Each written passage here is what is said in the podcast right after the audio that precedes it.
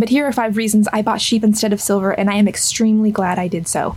Land, livestock, and precious metals are historically the most durable forms of wealth.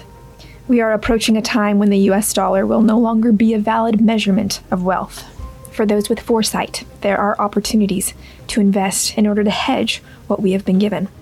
In 2020, I was debt free with six months of living expenses behind me and $11,000 to reinvest after all was said and done. At the same point in time, I was watching what the government was doing in 2020. Within just three months, they had issued $3 trillion worth of stimulus. It did not at that point in time take a genius to realize that was not free money, it was a dilution of existing wealth. But I realized it was a dilution only for those who continued to store their money in the form of the US dollar. I realized I had a very short window to diversify, reinvest that capital, and escape, at least in a small part, the fate of losing the value of that money through inflation that three years later we do have the first hand look at. While it was not a lot, I began to search out ways to invest that $11,000. Invest in a way that would not only hedge its value but increase it. And after praying for the eyes to see an undervalued asset, I was irresistibly led to agriculture. Long story short, I took that $11,000 and I did not invested in precious metals, the stock market, or the tech industry,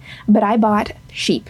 And by the way, here, if you are actually watching this video and looking at sheep as a viable means of hedging wealth, please know that if every single sheep on your pasture dies, you lose all of your money. In fact, as beginner sheep farmers, this was kind of almost what happened to us.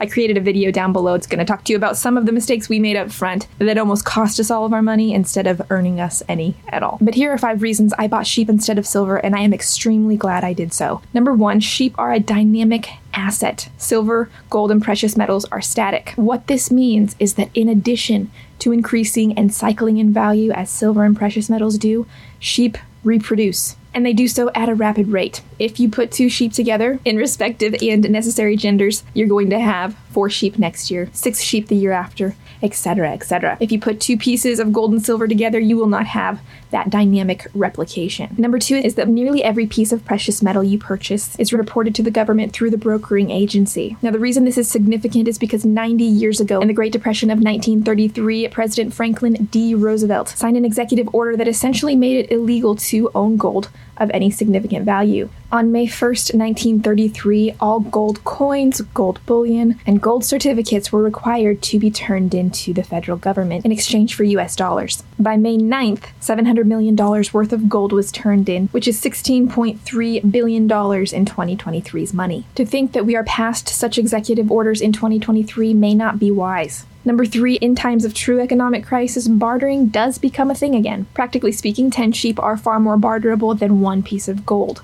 Number four, sheep are among the most historically durable forms of measuring wealth. If we are even to go back to ancient biblical history, the wealth of the most prosperous men was first measured in terms of sheep, followed by other livestock and sometimes precious metals. It is important to understand that many of the things we use to hedge our wealth or measure our wealth in 2023 did not even exist 100 or 200 years ago. They are blips on the radar of history, and they are very fragile investment options. Ultimately, I believe that we will revert to historically durable forms of wealth as a means of measuring wealth storing it, and hedging it for those who are wise enough to see in the distance and do so. Reason number five soil is quite possibly the most undervalued asset we have today. Soil health is a barrier between a nation and starvation, and civilizations historically have risen and fallen in relation to the soil's capacity to produce a viable food source. Sheep, well managed, are a tool to increase soil health, compounding the wealth building component of your investment should the land you are grazing belong to you. Since I made this personal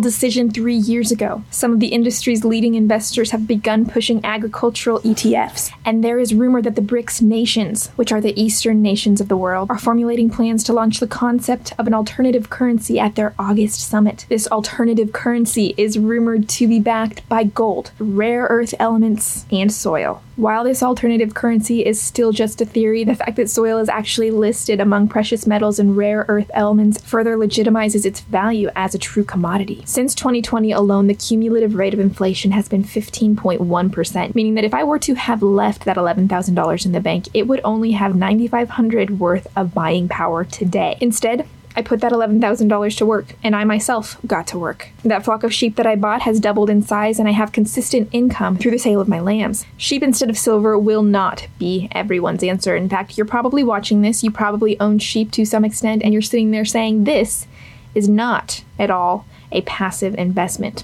And that is exactly true. It takes work, it takes time, and it sometimes takes more work and time than is actually fun. A lot of you are also going to be looking at me saying, well, what about both? And I will say, amen, diversity is my anthem, but I went for sheep first. And this video is ultimately not to tell you what to do. This video is to tell you what I have done and why I have done it. I'm convinced that we could see some really interesting things with respect to the US dollar and its value. We are at a critical time window when we have the opportunity to diversify. I'm going to use the next three to five videos upcoming to really outline and explain exactly why. And when they're available, you'll see them right here. Until then, diversify and keep an eye on your flock.